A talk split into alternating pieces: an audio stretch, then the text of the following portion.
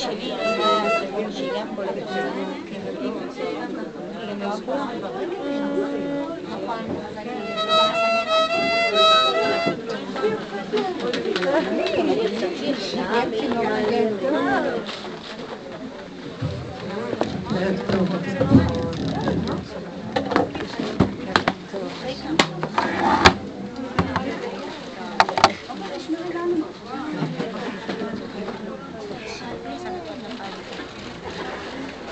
נשמע חמודות.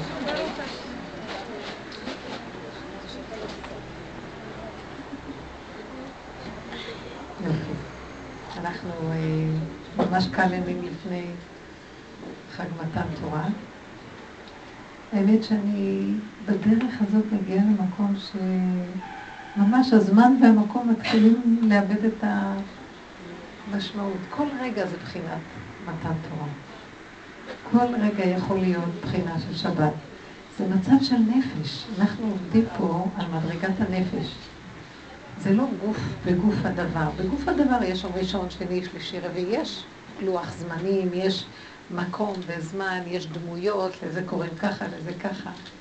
בנפש הדבר אנחנו הלוא מבקשים שיסוד הגאולה זה, בוא נגיד, אנחנו אומרים אה, בברכת המזון בשבת, ש... שהשם ינחיל אותנו יום שכולו שבת, נכון? אה, מה זה יום שכולו שבת? שנזכה, איך אנחנו אומרים בסוכות, אה, לשב בסוכת אורו של לוויתן, כל הזמן. שנזכה להיות מושפעים משבעה ושפיזין עילאים, כל הזמן. מצב הנפש הוא לא מצב שתלוי בזמן או מקום, זה מצב פנימי. בן אדם יכול להיות בשבת, הוא יכול להיות עצוב. בן אדם יכול להיות באמצע השבוע ויש לו התעוררות. עכשיו, מאחר ואנחנו נורא עלובים ומסכנים, אנחנו בני אדם יושבי בעמק הבכה, מה שנקרא, אנחנו מחכים לשבת שישמח אותנו. איזה דפוקים אנחנו.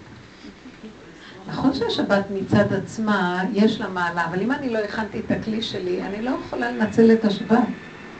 תבוא השבת, אבל אם המצב רוח שלי לא, לא עבדתי עליו, כל השבוע, איך אני, תודה, אז איך אני ייהנה או אנצל את השבת הטוב. הנה, יבוא עכשיו זמן שנקרא מתן תורה. יש מי שנותן את התורה, אבל אם אני אין לי כלי לקבל את התורה, אז הוא כל הזמן נותן, אבל אם אין מי שמקבל. זאת אומרת, אני מתבוננת ואומרת, בעבודת האמת, שאנחנו פה נמצאים, שעם ישראל יש לו תכלית יותר מכל אומות העולם, שאנחנו נהיה ממלכת כהנים וגוי קדוש, במה אנחנו נבדלים מכל אומות העולם? שלנו יש את הסיכוי לקחת את מציאות הגוף ואת הטבע ולהפוך אותה למדרגת נפש.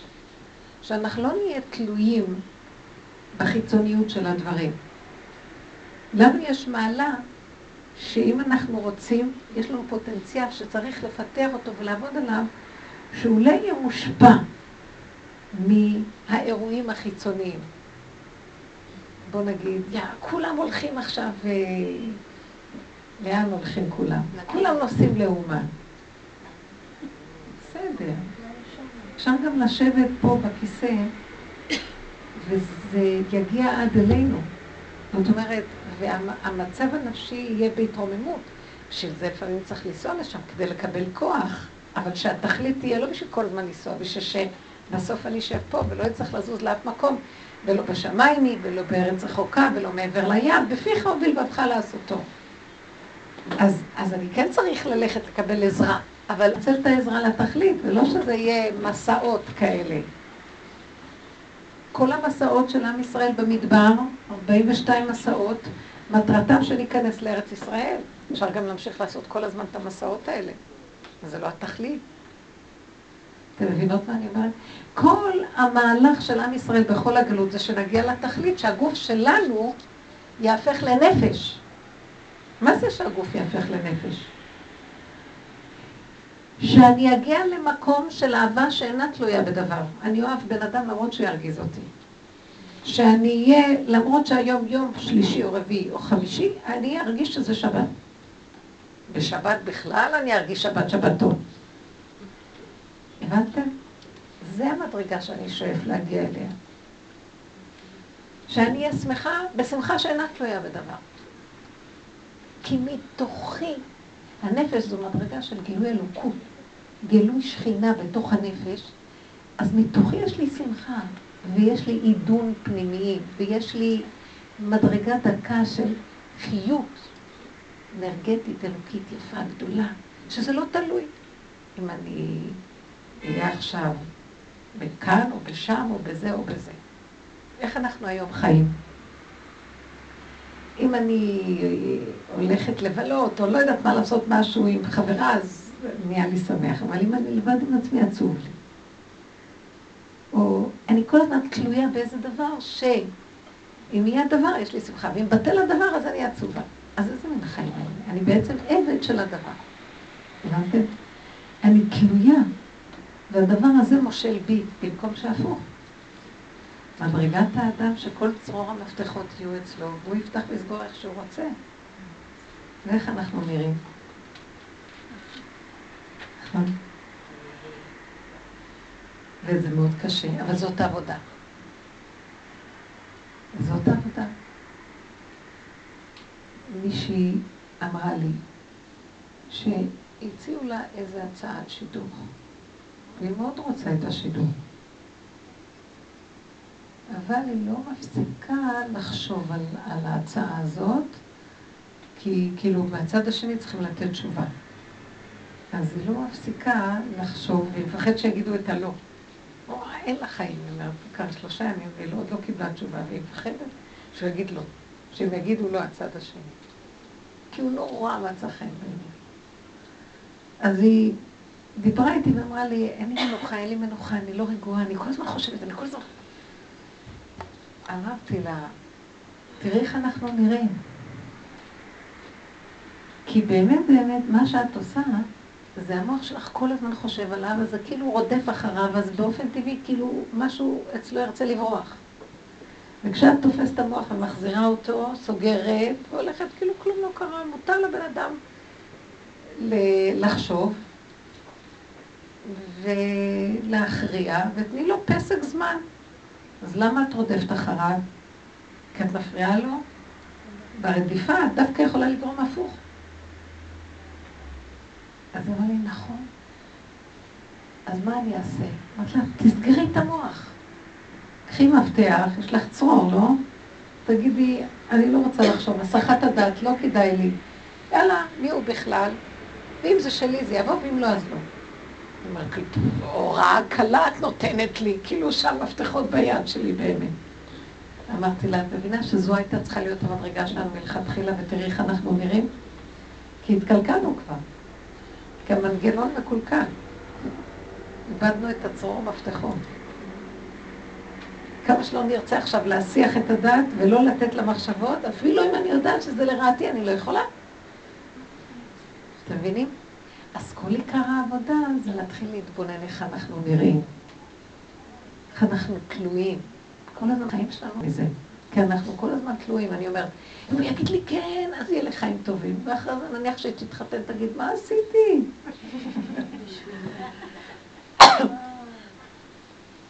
היא צריכה להתחתן מתוך מקום שטוב לה גם לפני שהיא התחתנה. מה, אני אתן לכם עצות טובות, מי שלא התחתנה, וגם מי שהתחתנה זה עצה טובה. שמה? כאילו, אתם מבינות?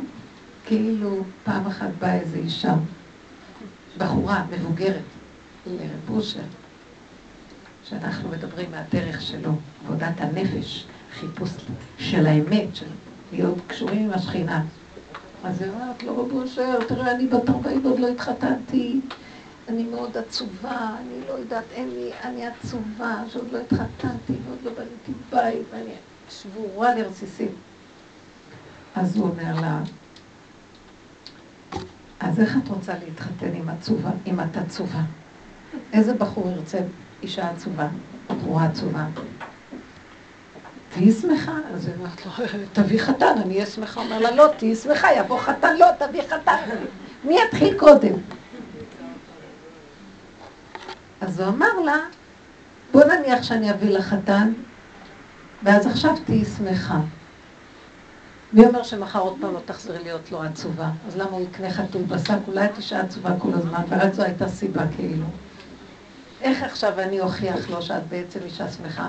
כשגם כשאין לך אותו, תהיי שמחה, אז, אז אני אומר לו, זאת היא שמחה, בניגוד לכלום, היא תמיד שמחה. אז הוא עושה עסקה טובה, נכון? זו מדרגה. אבל אנחנו כל הזמן מייללים, תביא לי את זה, אני אשמחה, תביא את זה רק אם היה לי, זה רק אם היה לי כמה מאות דולרים, או מיליוני מאות דולרים, כן, וכמה אם היה לי, ואין אדם מת וחצי תאוותו בידו. כמה אנחנו אחוזים, המוח הזה דופק אותנו, מכה בנו, הוא לא נותן לנו אה, חיים כמו שהקדוש אז מה אנחנו צריכים לעשות? להתחיל להתבונן בו, לא להתחיל, אנחנו בעיצומה של תהליך, לה- להתבונן ולהתעקש. אני לא רוצה להישאר שם, אני לא רוצה להיות שבוי שלו. בורא עולם הוציא אותי ממצרים, מבית עבדים, כי אני הייתי עבד, בפיזי היינו עבד של פרעה, קיבלנו את התורה בשכל, אבל במידות אנחנו עבדים למידות שלנו. נניח שאנחנו כבר לא עבדים של פרעה. אבל תדעו לכם, אם אני לא השתחררתי במידות הפנימיות שלי, מהעבדות שלי, מעצמי, שאני תלויה בדבר, גם פרעה יכול עוד פעם לשעבד אותי. יבוא משהו פיזי ואני עוד פעם ארוץ אחריו. כן, נשים לדעתי משתעבדות מאוד. בטבע שלהן משתעבדות היא בצד הרגשי, אם זה לבעל, לילדים. מה הכוונה משתעבדות? אנחנו כן צריכים לאהוב. אהבה זה דבר חשוב. ואנחנו כן צריכים את קרבת האדם לידינו. לא טוב להיות האדם לבדו, אבל להיות אחוז ולהיות שבוי, שאין, אם אני לא רוצה להיות מרוגזת או עצבנית, אני לא יכולה, אז זה לא שווה. אני רוצה להיות כזה מצב שנניח, באופן טבעי, מה שיכול להרגיז אותי, אני אגיד לעצמי, שמה את מתרגזת? מה הוא חייב לך? מה את מבקרת אותו? מה את רוצה ממנו? את מושלמת? מישהו חייב לך משהו בעולם הזה? למה את חושבת שצריך להיות לך שליטה על הסובב? הלוואי והיה לך שליטה על עצמך. דברים האלה מחזירים אותך ונותנים לך מקום של... אז אני לא ארדוף בכוח לבקר מישהו, או לחשוב עליו מחשבות, או להציק לו. זה סימן שיש לך שליטה פנימית. מדרגה פנימית של נפש חזקה, שהיא לא נותנת לטבע החיצוני להפיל אותך, נכון? זה בן אדם במדרגה. האם אנחנו יכולים להביא את עצמנו למקום הזה? מה דעתכם? אנחנו יכולים להביא... משפט האחרון לפני אם אפשר. האם אני בן אדם? לא. האם אני בן אדם שיש לו את המפתחות בידיו ויש לו שליטה על מציאות הכוחות של הטבע, של גוף הדבר שרוצה להפיל אותו, או שאני בן אדם שיש לי מדרגה של נפש. מדרגת נפש זו מדרגה יותר פנימית, יותר של הכרה גבוהה, שמוכן לדעת שיש לו את ההילוך ביד, והוא יכול להטות אותו כרצונו. להרפות. ולא שהדבר ישלוט בי, רק אנחנו נטה אותו כפי שצריך. אבל זה עוד עבודת התרגול. לכן, השם רוצה לפתוח לנו פתח לפני הגאולה, להחזיר אותנו בתשובה. לאיזה תשובה נחזור? הלוא כולם שומרים שבת. כולם מקיימים מצוות. גם אם פה ושם זה פחות, זה יותר, זה לא חשוב. אז, אז זה אתן חושבות, מה שהקדוש ברוך הוא צריך, שאם נשמור עוד קצת זה עוד זה, זה לא לזלזל כמובן, בגוף הדבר זה חשוב. אבל גוף הדבר, מטרתו להביא אותנו לנפש הדבר. כי כשאני גודרת את הגוף שלי בצניעות, או בשמירת המצוות, בגדרים, בסייגים, בגבולות, במשמרת ש... שהציבו לי, אז ברור שכל המטרה הזאת, כדי שיהיה לי אחר כך כוח לעבוד בנפש במדרגה פנימית, נכון? למה את שמה דלת, סורג, את גודרת את הבית, למה? כדי שאחר כך תוכלי להתרווח בתוך הבית ולסדר את הספות, את הכורסאות, את הזה, ולא יהיה לך מפריע, נכון? לא המטרה כל היום לסדר את הסורגים והדלתות. על מנת ליצור מצב שבפנים יהיה לי התרווחות. אז החלק הראשון בקיום התורה והמצוות זה לשמור את הגדר של גוף הדבר. כדי לאפשר לבן אדם להגיע למקום שאחרי השליטה החיצונית, שהוא לא יהיה פרוץ, והוא שהוא לא יהיה בהפקרות, אלא יהיה לו גדר, גבול ומידה, עכשיו כשהוא גדור הוא יכול להתבונן בפנים יותר, בפנימיות. והוא יכול כבר להגיע למדרגה יותר פנימית, והבחוץ לא יפריע לו. הבנתם? אז השאלה שלנו, האם אנחנו קצת מתבוננים בבפנים? והשיעורים האלה מטרתם להביא אותנו למדרגות הפנימיות של הנפש. ודרך אגב, כשאנחנו יותר נכנסים למדרגות הפנימיות ורואים את עצמנו, ולא רוצים להיות שפוטים של כוחות וכאלה נשלטים, אז אנחנו, ככל שאנחנו יותר חזקים בנפש, גם קיום התורה נהיה חזק. הקיום החיצוני. אנחנו נהיים ברורים. גם אם יפתו אותנו בחוץ, אנחנו לא מתפתים. הבנתם? זה תומך בזה. הפנימיות תומכת בחיצוניות, החיצוניות בהתחלה תומכת בפנימיות, וגם אחר כך הפנימיות נותנת תמיכה לחיצוניות. ואז האדם, איך אומר דוד המלך, גם כי אלך בגיא צל מוות, לא יראה רע, גם אם אני יושב במקום שאף אחד שם לא שומר תורה. שיא הפריצות, שיא הפוך על הפוך. אף אחד לא יכול להזיז אותי ממקומי. כי אני, אני חומה ושדי כמגדלות. אז הייתי בעיניו כמוצאת שלום. יש לי חומה. מבינים שזה דבר חשוב? ואילו אם אנחנו כל הזמן רק שומרים על החיצוניות של הדבר, ואין לנו את החוזק הפנימי, תבוא רוח שערה ואנחנו לא נוכל. לא יהיה לנו מה שיגבה את השערה, הבנתם? לכן כל עבודה פנימית, זה צריך להיות קשור. והשם אומר, הגאולה האחרונה צריכה להיות תלויה במדרגת הנפש. כל הדורות עבדנו עם גוף הדבר, מדרגת הנפש, מחזקת נפש. והיום הנפשות חלשות. היצר עובד מדי. אנחנו מפונקים וחלשים. ואם אין לנו מה שאנחנו קצת רוצים מאלה, אנחנו נשברים.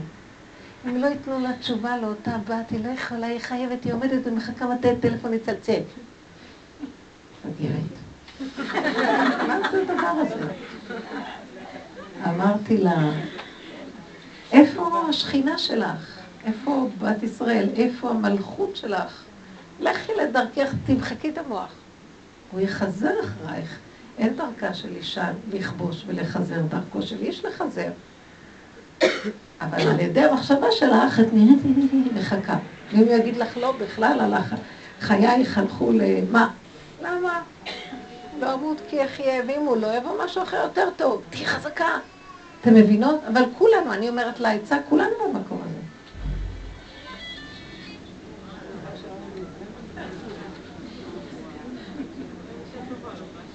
אז אנחנו פה באים להתחזק. חמודה, הכי חושבת על משיח כל הזמן. אבל משיח בא בהיסח הדעת, אל תחשבו. אתם מבינות מה אני מדברת עכשיו? עכשיו, איך אנחנו תופסים את החוזק הזה ונכנסים פנימה? אני רוצה להגיד לכם, השבוע הזה זה השבוע האחרון בספירת העומר.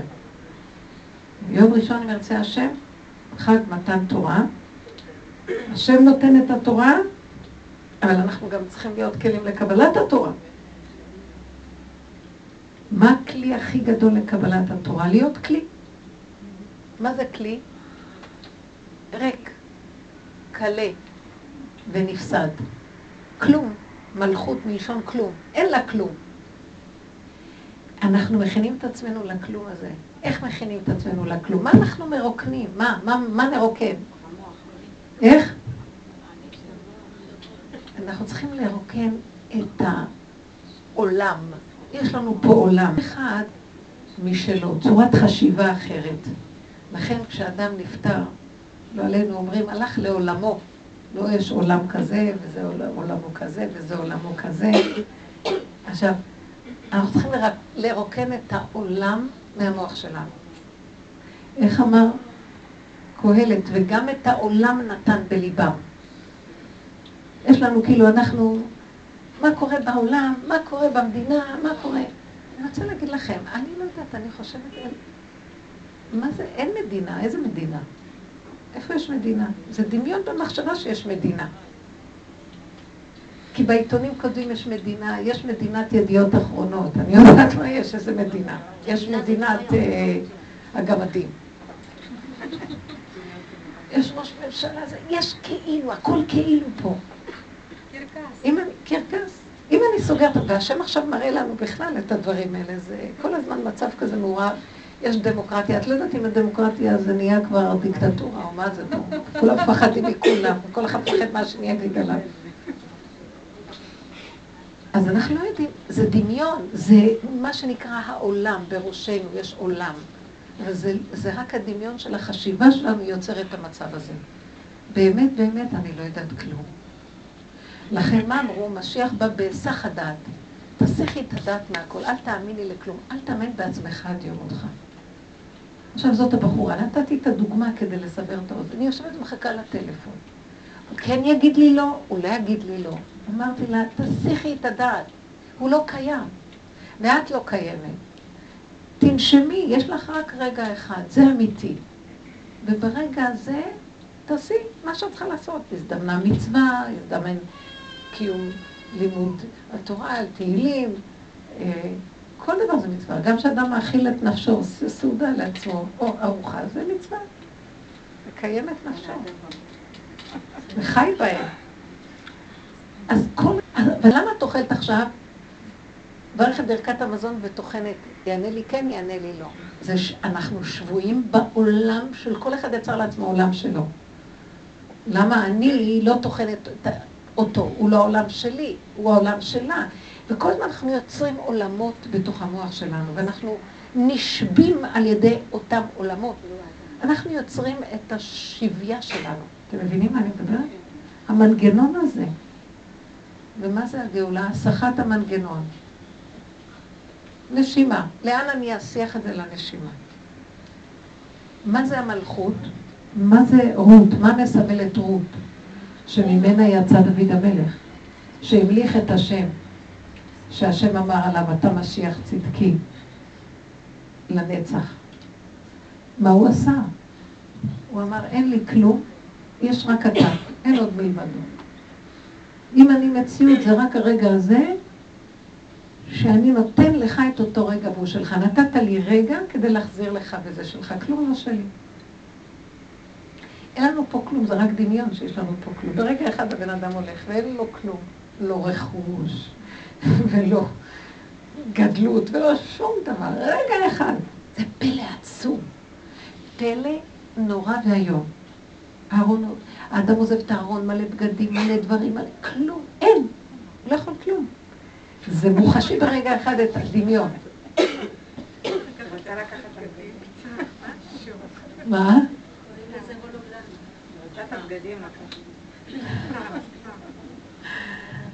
הכל מוחשי שהכל ברגע אחד נעלם. זאת אומרת, אנחנו רוצים להיות בני מעלה.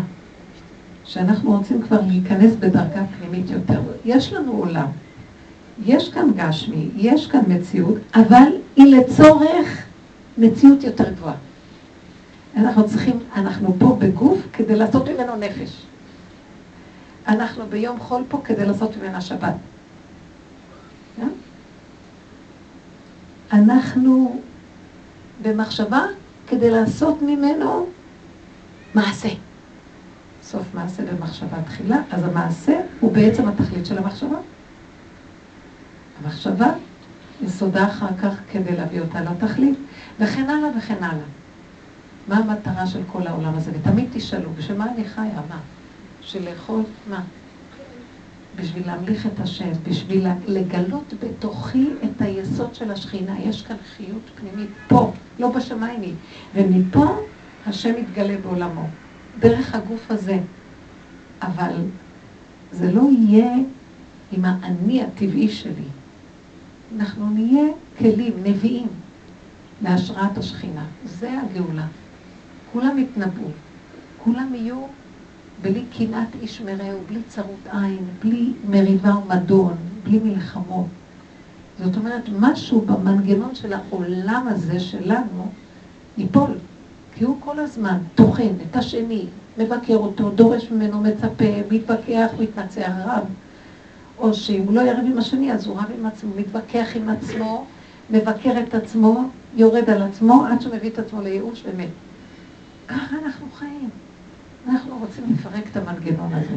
בואו ניתן דוגמאות מהחיים. איך מפרקים את המנגנון? ואל תבינו אותי לא נכון, מפרקים את המנגנון, זה לא שמפרקים את החד ושלום תורה ומצוות.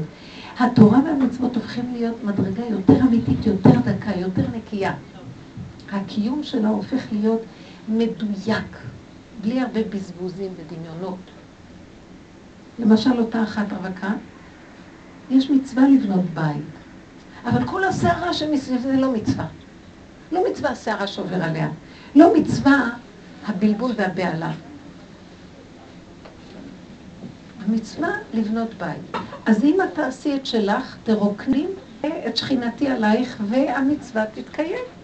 אז למה את מפריעה לי להתגלות? מה עוזר קשקושי המוח שלך? יש לנו סיפוק מזה, אנחנו אוהבים כאילו להשתתף, אנחנו מנהלים את העולמות בדמיונות. הבנתם מה אני אומרת? קשה לנו לוותר שאנחנו לא צד במשהו פה. לא צד בכלל. הכל נעשה דרכנו. השם מתחתן איתו, דרכנו. השכינה והקדוש ברוך הוא, הוא מסמל את הקדוש ברוך הוא, והיא מסמלת את השכינה, והשם מזווג את עצמו לעצמו. הבנתם? שאני לא אפריע לו, ואז איש ואישה זכו שכינה ביניהם. זה חיים טובים, כי יש כאן גילוי השם. אבל אם לא, אש אוכלת אותנו, הטבע, הטבע, המחשבות שלו והמחשבות שלי. ובדרך כלל המחשבות של האישה הן יותר קשות, הן פחות שליטה, אנחנו רק שניות ודמיוניות, ומאבדות את המדרגה. במקרה שלך זה וואו.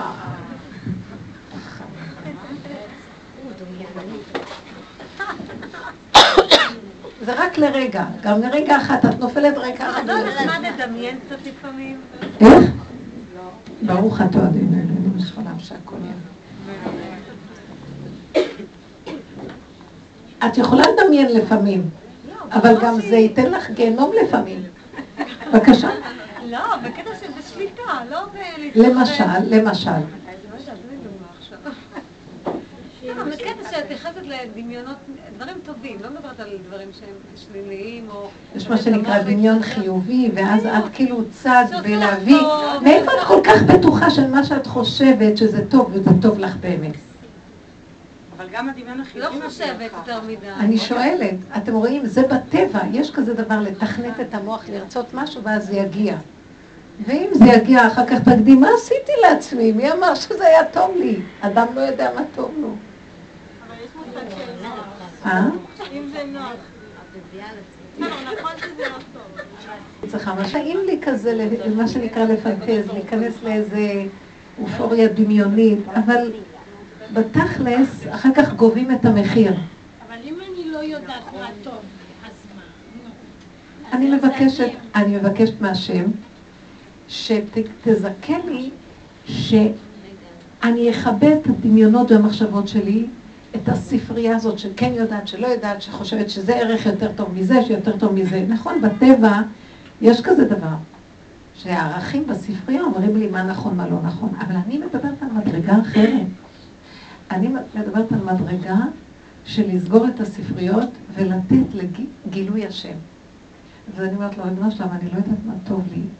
אני יודעת שאני נמשכת לדבר הזה, אז אני מבקשת. זה שאם זה שלי, זה טוב לי. תשלח סיבה והכל ירוץ חלק. ואם יש התנגדויות והדברים קשים, אז אל תיתן לי להתעקש. אם זה שייך לי, אחת הסימנים של דבר ששייך שזה רץ חלק. השם... הגמרא אומרת, אין חופה ללא תגרה.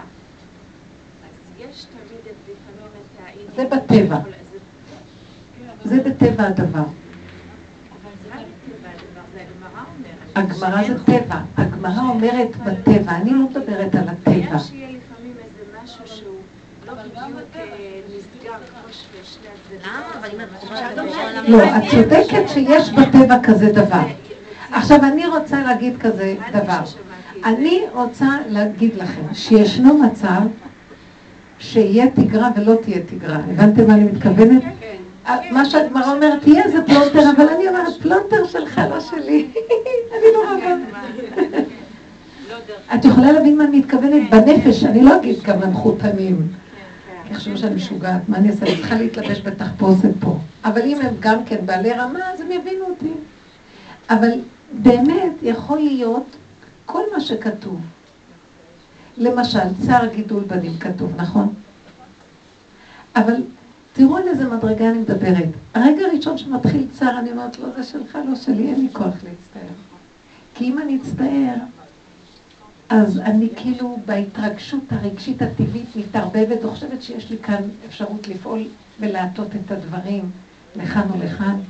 ואנחנו הולכים ומסתבכים. וראיתי מהניסיון את מי שאני לדעתי, מי שהשם חפץ בו לתהליך האחרון של הגאולה, הוא לא ייתן לו שילך לו דברים. למה? לרמז לבן אדם, אם אתם רוצים שאני אכנס בעולמכם, הלוא אני חי וקיים פה, אז זוזו הצידה, תנו לי להיכנס. אז תסיכו את הדעת מהטבע העולמי הזה, המנגנון הזה, ואני אכנס. אז עכשיו מתחילה מצוקה, אז אני מבינה, או-או, אם אני זוכרת ואני מתאמנת, אני מבינה שהמצוקה היא כדי בעצם לאותת לי להרפות. זה שלך, לא שלי. אבא תרחם, אתה יכול לעשות הכל בפתיקות, בנחת, בשלום, באחדות, שלך לא בדבר. אז למה לריב? בבקשה, בבקשה, אל תיתן ליצר שלי להגיד, אבל כתוב בגמרא תקרא. בטח שכתוב בגמרא תקרא. אבל גם כתוב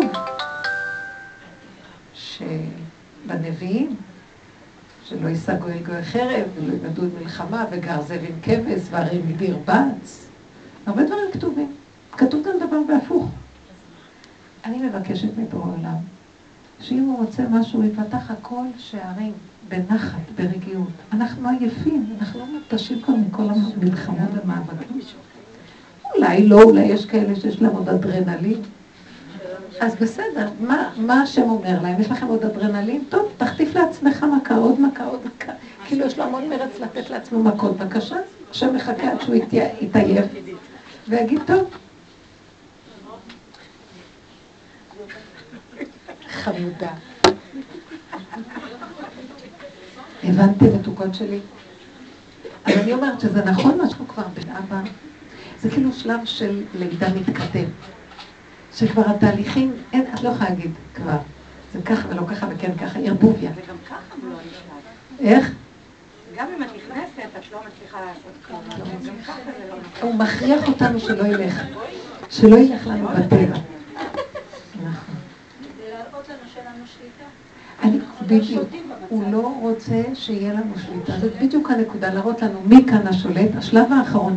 כל הדורות הוא כן נתן, הוא, הוא אמר, הלוואי אותי עזבו ותורתי שמרו. אתם מנהלים את העולם, בבקשה.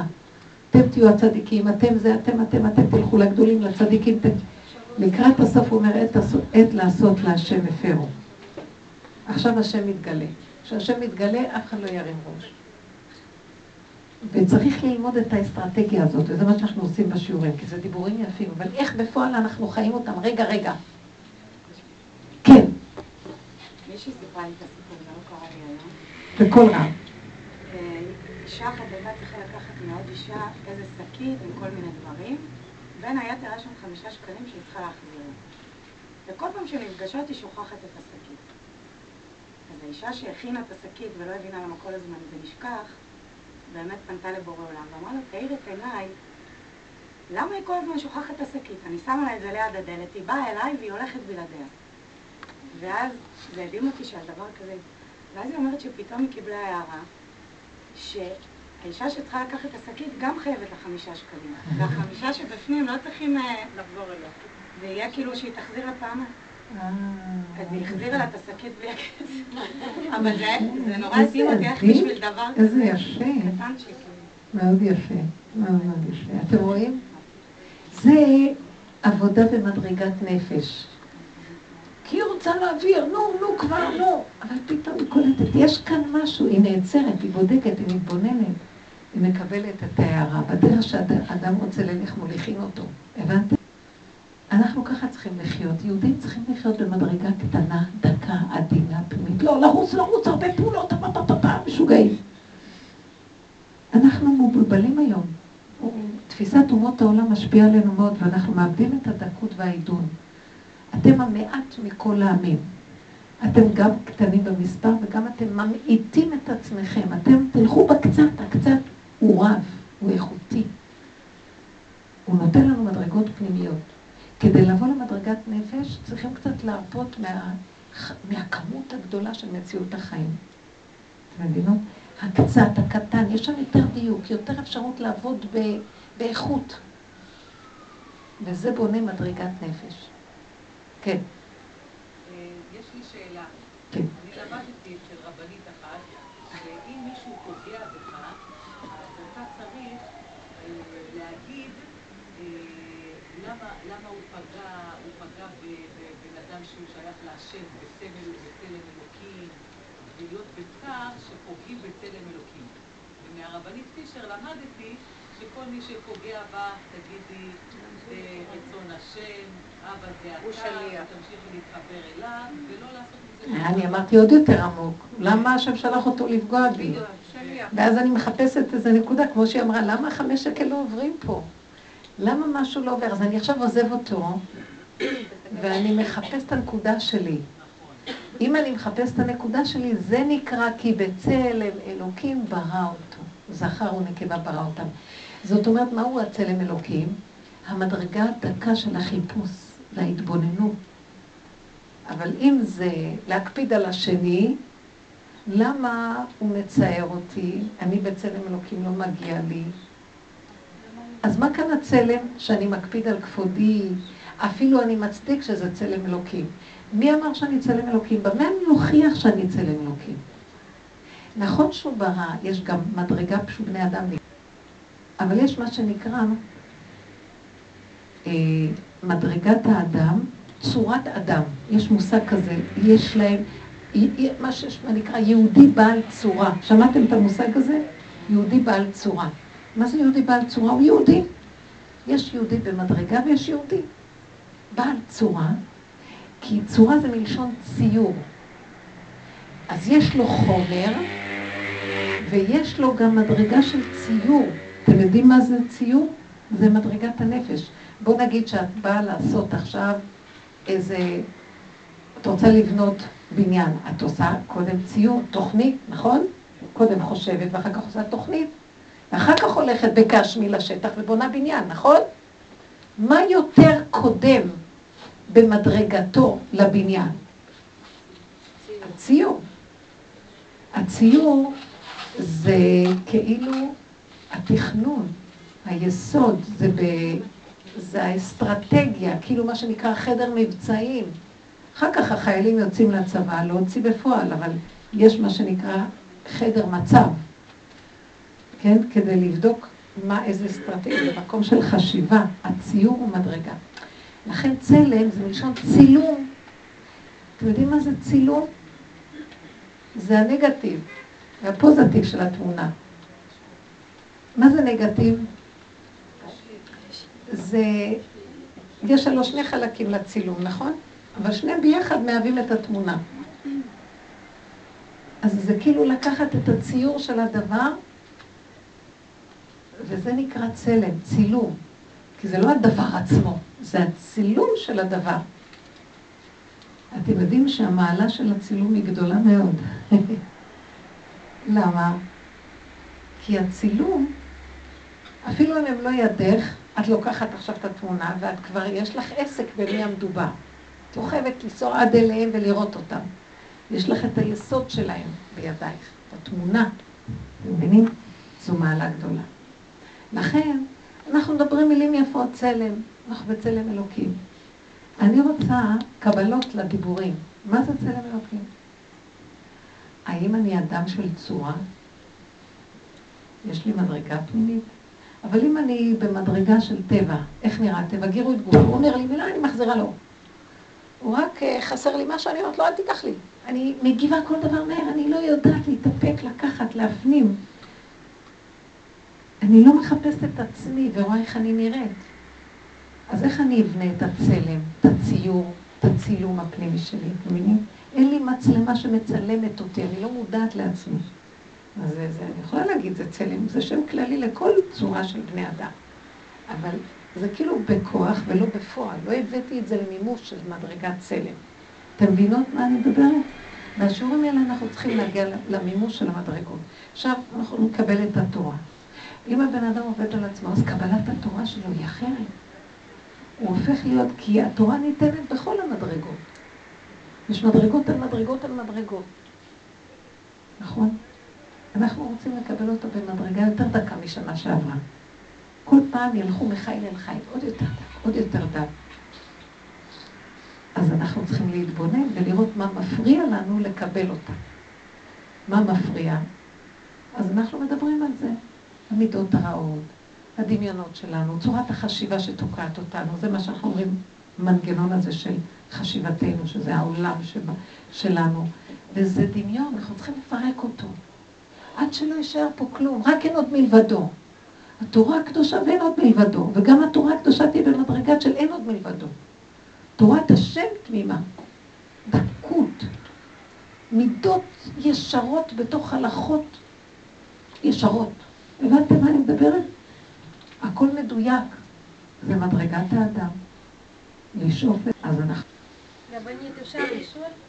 כן. עד איזה, כאילו, גדר, לא לדבר, לא לענות. אם כל הזמן דבר חוזר על עצמו, בן אדם שותק שותק, באיזשהו שלב כבר... נכון. אז שיענה. אבל כשהוא עונה, זה לא הוא עונה. איך את יודעת שזה לא את עונה? אחרי שתקת הרבה, יש מצב שהשם אומר, דברי. בדיוק. אם את אמרת, ואחרי רגע נכבה הכל ואין כלום, כאילו שכחת שדיברת. ואם דיברת, ואת דלוקה, והולכת לחדר וטוחנת, ונכנסת למיטה וטוחנת, וטוחנת אותו יומיים, אז זה את, זה האגו. מבינה? לפעמים אני רואה, הוא כן אומר, תצאי. אני, הוא צריך לשמוע בן אדם כך וכך. אבל זה לא את, האני שלך. לאחרונה אני מרגישה שהוא מתגלה ברמה הזאת. יוצא כאילו אנחנו בטבע רגיל, אבל אני רואה מיד איך שזהו, ואנשים מקשיבים, נכון. נכון? והם אומרים, טוב, אין את ההתנגדות ואין את ה... אם אין כוח המנגד, סימן שזה בורא עולם מדבר עכשיו. אין את האנרגיה את השלילה של האגו שגורם להתנגדות. וכולם נכנעים. כולם מזהים בתת הכרה שזה אמיתי, הם שותקים, אין ויכוחים. אין קושיות, אין שאלות. שיגמרו השאלות, זה סימן שמשיח בא. אין שאלות, ככה זה.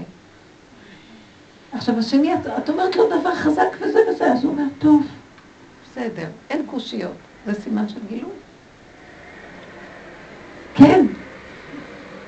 את לא יודעת מה את רוצה לשאול, אני רואה שאת מרימה יד לפני שאת יודעת. אין קושיות אצלה, נגמרו הקושיות. לא, היא הרימה יד להגיד אין עוד מלבדו. הרבנית, עכשיו שבועות. כן. עד עכשיו שבועות עניין אותנו כל העוגות גבינה וזה, והתאהבות, עניינים. אני חושב שחג שבועות עם הרבנית פישר, אנחנו כל הדרך הזאת, כבר באמת עושים את, אנחנו מתכננים אה, להכין ולאפות, אבל זה- לא ברמה אני ככה. כמו נהניתי. מה שאת אומרת. עכשיו נכון, פעם. היינו שמים דגש על ההחצנה של הדבר, שבת, כל ה... קונים. דקים, מדהימים, ולא נגרע דבר, יש שבת, יש שבועות, יש הכל. זה מתחיל להיכנס פנימה, מדרגה אחרת. מה אנחנו? אנחנו עבדים של עוגות גבינה ותבשילים כל היום. למה היא גרה מבת ישראל, גם המקום המעודן הזה? יש לה כוח של שכינה בפנים. רגע, אבל כן. עכשיו שעבדנו איתך כל הזמן. חג שבועות זה חג חשוב. באמת, אי אפשר בכל זאת להעביר אותו ככה. יש... הוא בא לבד. הוא בא לבד. יש משהו שאנחנו אמורות עכשיו לעשות עם כל העבודה שלמדנו איתך בחג השבועות הזה, משהו, איזה נקודה, איזה רגע. נכון שאנחנו עושים את זה כל רגע. אנחנו צריכים להרגיש משהו בחג שבועות הזה עכשיו? ממני לא תקבלו את הדבר הזה. תשובה לא תקבלי ממני. אני לא אספק לכם את הדמיונות האלה, רבותיי. אני רק אגיד לכם דבר אחד. אנחנו צריכים להגיע למקום שכל רגע זה אותו דבר כמו הרגע השני. והוא יתגלה וייתן לנו את החידוש. הבנתם מה אני מדברת? אני מוכנה שיהיה הרגע הזה שבת, הרגע הזה שבועות, הרגע הזה מתן תורה, הרגע הזה פסח, הרגע. אני כל כך עובדת על הרגע, כי אין עוד מלבדו, זו תודעה חדשה הולכת לרדת בעולם. והרגע הזה זה הגילוי המקסימלי שלו. עכשיו, באמת שבועות, ביסודו יש לו כוח מאוד מאוד גדול של גילוי גילוי התורה, אור של התורה מאוד גדול, שזה בעצם הכל. אור הייתה, קודשה בריחו ישראל חד. התורה זה השם, התורה זה עם ישראל, הכל זה דבר אחד. יש גילוי שכינה מאוד גדול, זה זמן החתונה של הקדוש ברוך הוא עם עם ישראל. אנחנו אומרים, על תורה ציווה לנו משה, מורשה קהילת יעקב. אל תקראי מורשה, אלא מאורסה. אז כל הזמן אנחנו מאורסים. וכל שבועות מחדש מקווים שזאת תהיה החתונה כבר, גם כן. כמה נהיה מאורסים? תגידו, אנחנו כבר 3,500 שנה מאורסים כבר. אנחנו גוררים רגל ומצמצים עין קרחת, הכלה כבר לא נראית טוב. חתונה. אבל זה תלוי במדרגה הפנימית של עבודת הנפש. כי הקדוש ברוך הוא, הוא אומר, אני בא אליכם, אבל אתם גם צריכים לבוא לקראתי. אתם צריכים להתעדן במדרגה שאני ואתם נוכל להיות איזה נקודת מפגש.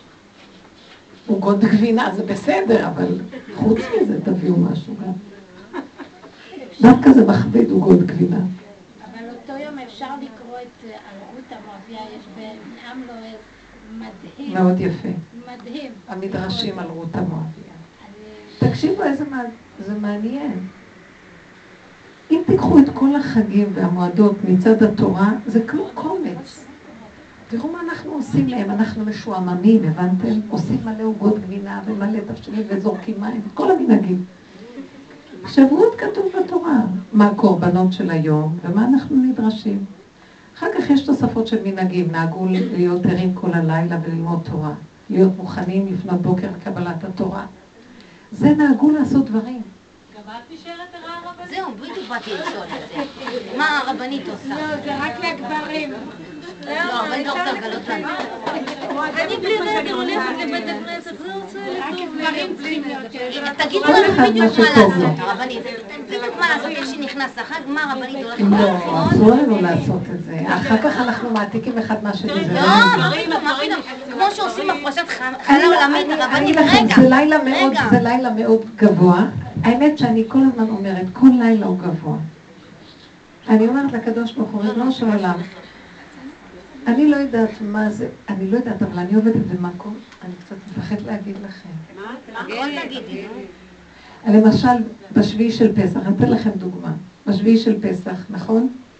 אז אה, הגברים הולכים להגיד שירת הים בבית הכנסת, נכון? ככה נהגו, בחצות. ואז אני גם הייתי פעם גבר, הייתי הולכת גם כן לבית הכנסת.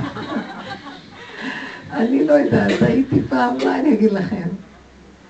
אחר כך אמרתי לעצמי, טוב, די, זה כבר לא צנוע ללכת בשעות כאלה, הרוב זה גברים, שם אין כמעט נשים שבאות, ואת היחידה בעזרת נשים.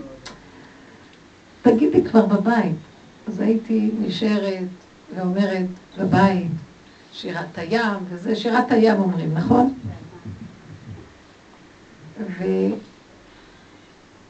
וראיתי שהעבודה הזאת שאנחנו עושים בנפש, היא לא עבודה של גוף הדבר והרעיונות הרוחניים מכל חג. היא רגע, רגע, רגע, בתוך המידות הרעות, בתוך... אני כבר, כאילו בעבודה הזאת איבדתי את המשמעות של הרוחניות של הדבר והדמיון הרוחני. אם אני אלך לכאן אז יהיה אורות וזה ככה, ואני אלך ואני אהיה כמו הגברים. זאת עבודת הגברים. אותנו בעבודה הזאת הורידו למדרגות מאוד מאוד עמוקות של רגע, רגע, רגע, את חייבת לעמוד מול השד שלך. איזה מידות רעות, איזה התנהגות, איזה זה, ולגלות את השם בתוך המהלך הזה. זה כבר משמעות אחרת מכל מה שעבדנו פעם בלוח השנה הרוחני. אתם מבינות מה אני אומרת? עכשיו, כל שנה אני רואה שהקדוש ברוך הוא אומר לי, אז לא הולכת לבית הכנסת כבר עכשיו כאילו בעדינות, הוא לא, הוא מאוד, מאוד מתחשב בי, כי הוא יודע שאני, קשה לי לוותר על מדרגת הרוח והדמיון, אפילו שזה תורני, כי אין כמו האמת שאנחנו עובדים, זאת אמת לאמיתה. זאת אמת מדרגת האדם. הוא יכול להיות רוחני הבן אדם, להיות ער בלילות ולעשות המון תיקונים ועניינים. יש לי נשים שהן באות לשיעור שלי, שהן היו פעם אומרות את הזוהר בלילה, ואידרות, האידרות, אומרות תיקונים, הולכות בקודש הקודשים לעשות תיקונים. וכשהם נכנסו לשיעורים שלי, הכל נפל. אבל מה, הפסיקו המריבות בבית, הפסיקו להתנפל על הילדים, הפסיקו הדמיונות ונהיו בני אדם של צורה, מידות ישרות. רבי חיים ויטל אומר שבן אדם שמקיים מתוך שהוא מכסה על הלכלוך שלו, זה כמו נזם זהב באף חזיר. כי הוא חושב שהוא מקיים מצוות. המצוות הן מעלה גבוהה, מהמיד... זאת אומרת, המידות קודמות למצוות, והן הבסיס של המצוות. אז אנחנו עכשיו בעבודה הזאת יורדים לתיקונים שבתחתיות היסודות שלנו, כדי שנוכל להכין את עצמנו שתבוא הגאולה. פתאום יוצאים לנו את כל הלכלוך, אוי לאותה בושה וכלימה. אז כל פעם מחדש אני רואה, וכמה עבודה קשה זאת העבודה הזאת. למה? אני כבר לא נופלת על השני, אבל אני רואה את עצמי, אז אני רואה איך אני נראית. ואז יש לי כאבים שאני נראית ככה, אז אני אחר כך נאבקת עם הגאווה שלי שאני נכנסת לכאילו ככה אני נראית, וככה אני נראית, כן, תרחם עליי, אוי, זה אפילו לא מגיע לרבע ממה שעוד אני יכולה לראות בעצמי. ואז אני עובדת על עצמי שאני רק יעבוד, יעבוד, יעבוד. כמו תלמיד שמשמש את הרב שלא על מנת לקבל פרס. כי זה מדרגת עבודת האדם. אז לאט לאט זה נהיה עיקר. עכשיו, בפסח הזה אמרתי לעצמי, התחלתי לספר לכם, שהם הלכו לבית הכנסת, ואני בתחילת, יום לפני, יום לפני החג השני, התחלתי להרגיש לא טוב, הייתי בכותל, היה, מזג אוויר השתנה, והיה קר, והיה חם, חם וכך, חם וכך. חזרתי מאוד משופעת, מקוררת מאוד. וכל כמה זמן הייתי חייבת להיכנס למיטה, בהכנות של החג, לא יכולתי להחזיק מעמד.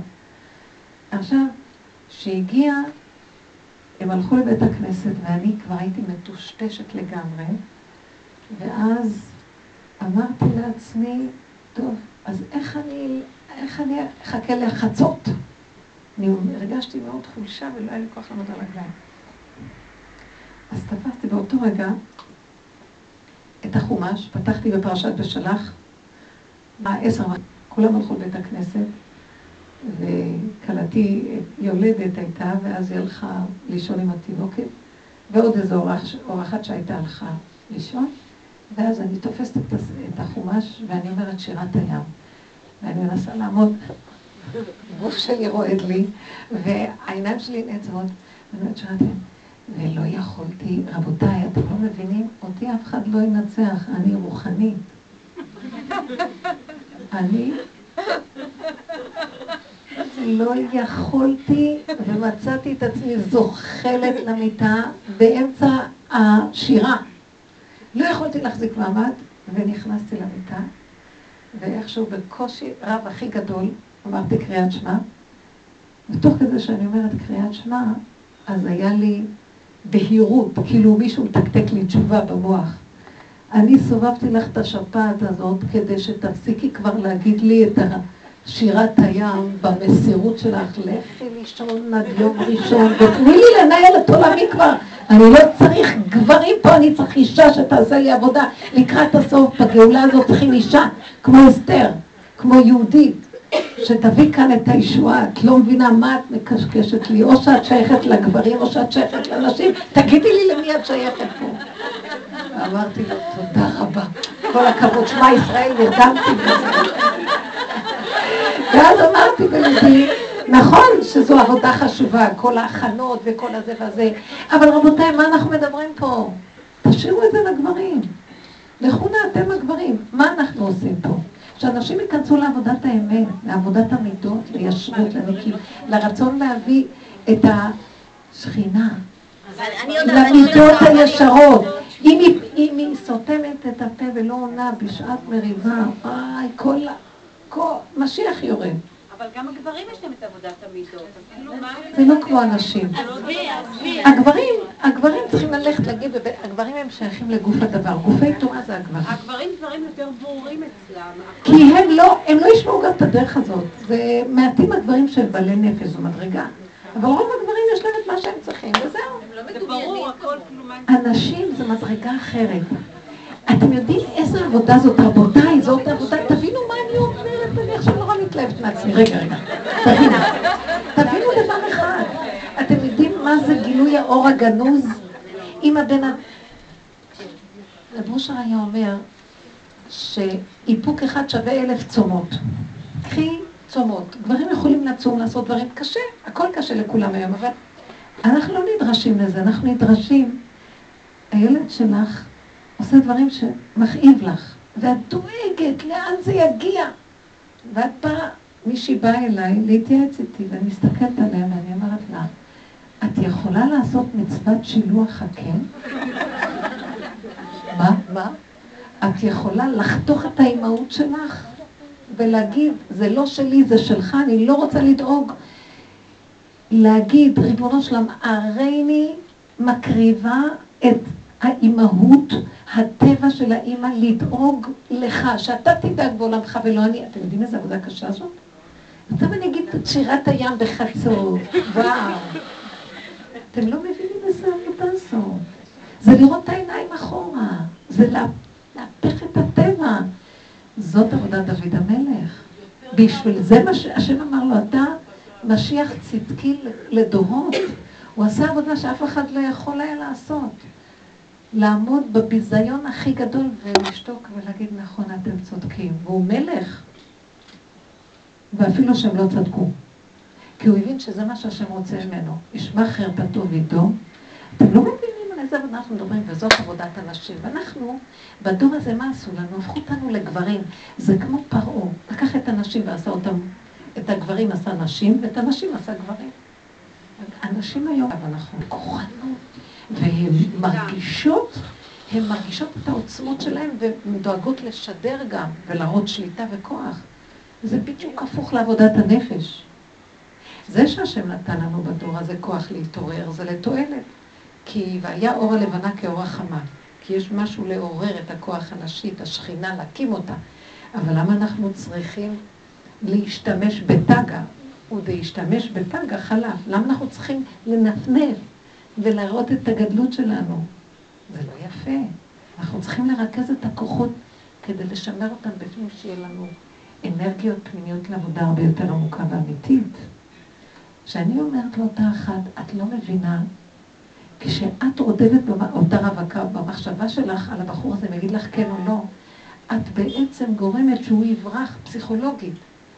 את צריכה לקחת את המחשבות, לקחת את ההילוך ולעשות רוורס. זה כל כך קל, כשאנחנו רגילים להיות מופקרים במוח ומה שבא לנו לחשוב כל היום, מי יגיד לי מה לעשות? זאת עבודה תמידית. כי למה? כי אז אני אומרת, ריבונו שלום, השד הזה לא נותן לך להתגלות. המנגנון של העולם, הסקאלה של עץ הדעת טוב ורע, הספרייה הזאת, תעזור לי לסגור אותה. אם אנשים יביאו את הגאולה, אם אנשים יעשו ככה תבוא גאולה. הגברים וכל העולם מחכה רק לאנשים שיעשו עבודת אמת. אז מה אני ארוץ עכשיו להגיד אה, שירת הים, או... אני לא באה לזלזל. עכשיו, להיות ערה בלילה, אם אני יושבת בלילה ואומרת תהילים בליל שבועות, כי זה עבודת דוד המלך, טוב. אם אני יושבת עם חברה, נפגשות קרובות, שכנות, שעובדות בדרך, ואנחנו מדברות על הדרך, גם טוב. אם אני מאוד מאוד עייפה ואני אומרת לו, ריבונו של עולם, אתם יודעים, הגעתי למקומות שאני אומרת לו, ריבונו של עולם, המוח שלי כל כך רוצה משהו, אבל העייפות כל כך מתגברת, ואין לי כוח כבר להתגבר על כלום, כי הכל שלך, ולמה שאני אתגבר על משהו? אתה יכול בקלות לתת לי, ואם לא, בסדר. ככה זה טוב. מי אמר ששבע בבוקר, או ארבע בבוקר, בוא נגיד, זה לא כמו שתיים לפנות בוקר. אני פעם הייתי נוס... הייתי פעם, אמרתי לכם, צדיקה. כל בוקר הייתי הולכת לכותל, בשתיים לפנות בוקר, שהייתי הולכת לשעות ב-12, לא יודעת איך. והייתי קמה מוקדם, שתיים וחצי היינו מתגלשות חבורת נשים עם מונית, יאללה לכותל. הייתה תקופה שהתחלתי, ממש משהו קרה, שהקשה עליי את הדבר הזה, ואחרי שנים אני רואה שאני מתקשה לקום, עד שפעם אחת ממש לא יכולתי לקום, אפילו לא שמעתי את השעון. לא שמעתי, כזה דבר לא קורה. נרדמתי, התעוררתי בשעה שבע. כשאני מסתכלת על השעון, חרב עליי עולמי. קביעות של שנים, הקביעות זה עניין חשוב. כל פעם נתפסים בעניונים. זה עניין חשוב, זה עניין חשוב, זה... יש עניין, יש עניין ויש עניין. ואז השם במוח שלי אמר, תפסיקי כבר עם העניינים, יש אני, בורא עולם, רוצה להתגלות, אז תרדו מכל העניינים. כי אני נאחז בשביל המדרגה, ופתאום הייתה לי שבירה, איך ישנתי? היה לי מחשבה שמאוד עזרה לי, השם שלח לי. הוא אמר לי במחשבה, מי אמר לך שעכשיו שבע בבוקר ולא שתיים לפנות בוקר? אל תאמיני לשעון. וזה כל כך עזר לי, פתאום אמרתי, הכל אצלו. המוח שלי אומר, זה שתיים, זה ארבע, זה שלוש, זה שבע, וככה החיים מסודרים, מובנים. הוא פירק לי את המובניות, כדי שאני אשתלב עם זה, אני חייבת לפרק את המוח שהוא תוכניתי, כי אם לא אני אמות מכאבים, ואז אמרתי, טוב, מי אמר שעכשיו זה לא שתיים לפנות בוקר? קמתי במלוא המרץ, ולקחתי את הסידור, והתפללתי כאילו היה עכשיו תפילת בסיקים. מה יכול להיות? ופתאום, כאילו, איך שזה ככה זה בסדר גמור. אני השם לא שניתי, יש שתיים לפנות בוקר ויש שבע. אני בשבע יכול לעשות שזה עכשיו הכי, נכון, יש בטבע, והגברים הולכים לפי זמן ומקום. הנשים לא מצוות במצוות עשה שהזמן גרמן, שקשורות עם הזמן, והגברים רק הזמן. הם מתקנים את יסוד קלקול עץ הדת שיצר זמן ומקום. אבל אנחנו נצטרך לעשות משהו אחר. לקראת הסוף, אנחנו כל הזמן תמכנו בעבודת הגברים, אבל לקראת הסוף אנחנו נצטרך לפרוץ את הגדר של זמן ומקום. למה? כי משיח פורץ גדר, כתוב מלך פורץ גדר. כדי להביא את הגאולה פורצים גדר. תראו את לידת משיח באיזה צורה הייתה עם יהודה ותמר. פריצת גדר. גם עם בנות לא, פריצת גדר. המהלך הזה, שרות, זה פריצת גדר. לא ידעו שמואבית מותרת, והיה מאוד קשה לחדש את ההלכה הזו. ופתאום הכל מותר ברגע אחד, פריצת דרך מאוד גדולה. מלך פורץ גדר. היא הביאה לעם ישראל את המושג פריצת דרך. אם לא הייתה רות, לא היו פורצים את ההלכה. לא היו פורצים את הגדר הזה. היא חידשה את ההלכה. היא חידשה את התורה שבעל פה בעצם. לכן עבודתנו היא להבין, יש מהלכים שהם נכונים בטבע, אחד ועוד אחד ועוד אחד ועוד אחד, השתלשלות וסדר, מעילה לעלול, מדרגות וכן הלאה. זמן ומקום. ומה שאנחנו מדברים זה השער האחרון, הכניסה לשער החמישים, שזה גילוי השם, בין 49 לבין 50, יש נתיב צר מאוד, שזה אין זמן ואין מקום, ממש כמו לידה. ההוויה הקודמת נפסדת לחלוטין, ועכשיו על מנת לקבל משהו חדש לגמרי, חייבים להפסיד את הקודם. אי אפשר להמשיך בתהליך של ההשתלשלות הרגיל. הבנתם מה אני מדברת? וזה המקום הזה. עכשיו נחזור לשאלה שלה. אם כן נקום בלילה, לא נקום בלילה, אתם יודעים איך אנחנו עובדים לפי סיבות. אני אומרת לו, ריבונו שלום, אני הייתי רוצה כן להישאר ערה. אם אתה מזכה לי ואני יכולה, שלא בצער. כל הזמן אני אומרת לו, אם זה מאבק ומלחמה, זהו, נפסקה מלחמה. השם יילחם לכם ואתם תחישו. תן לי במתיקות, כאילו אני בשיא הערנות. טוב, אם זה בצער, אני כבר לא מנדבת עבודות מהסוג הזה.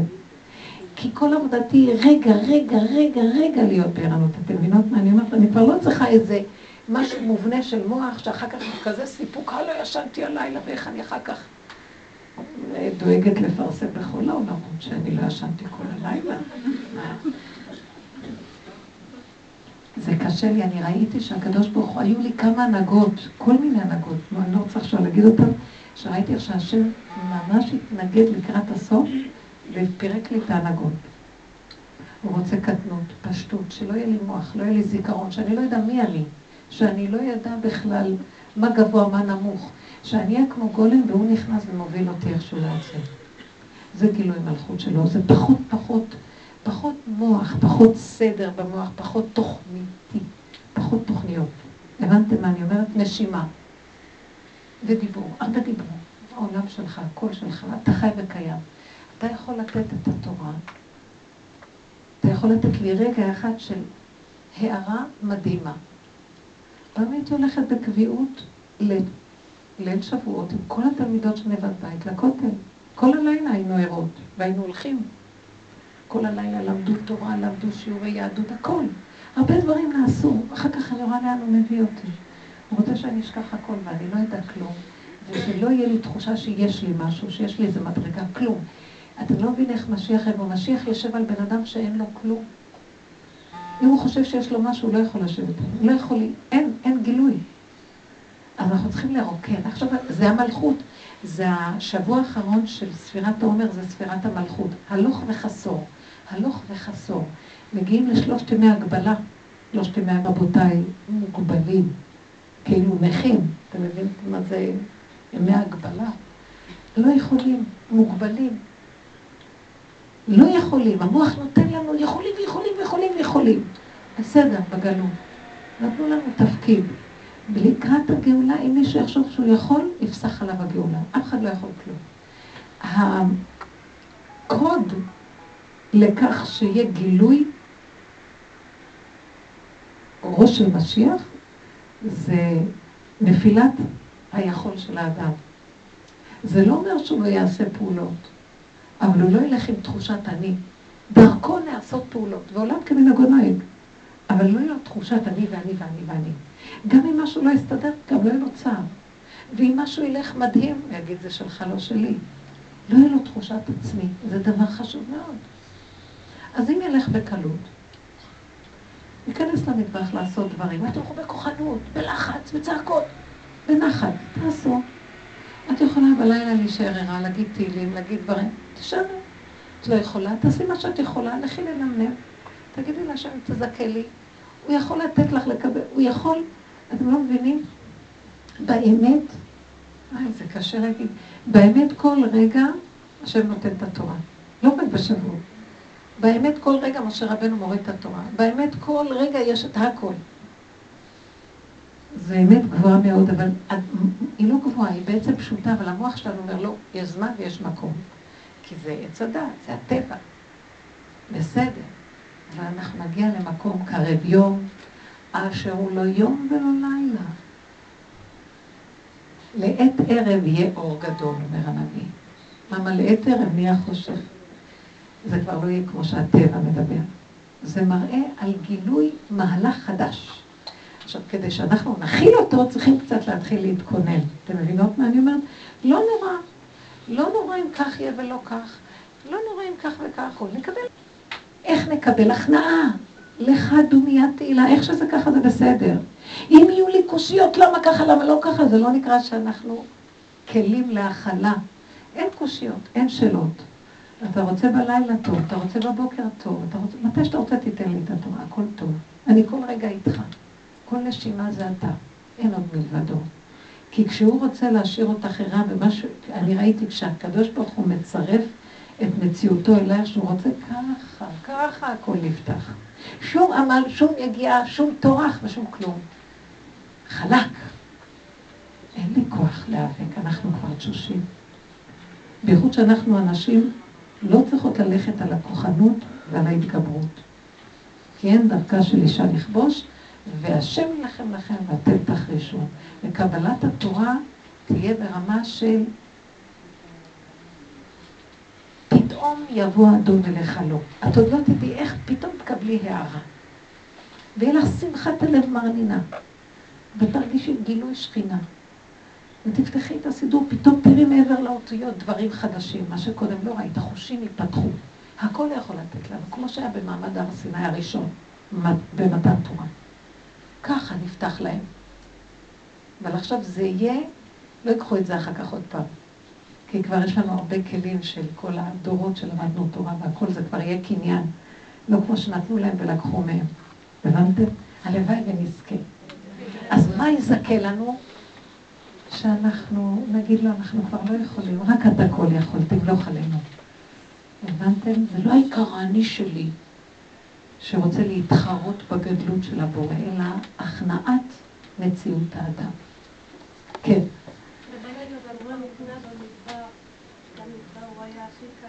נכון, נכון. תדעו לכם, המדבר יעשה עצמו הפקר כמדבר. אז בואו ניקח את העיקר, בואו נקוט, עם כוחנות, את שומעת? תבואו עם מצב של, בסדר, זה זכות, אם הוא יזכה לי טוב, הכל, הכל ברכות, כמו אישה נכנעת לפני השם, בני הבית צריכים, אימא צריכה להיות רכה, טובה, פשוטה, נעימה. דבקות הבורא. אין לכם דבר שיותר יצמיח את הבעלים ואת הבנים ואת הבנות מהמקום הזה. והלוואי ונזכה לקבלת התורה העליונה ששורשה במידות. תודה רבה לכם וטובות. חג שמח. ניפגש שבוע הבא אם ירצה השם. תודה. תודה.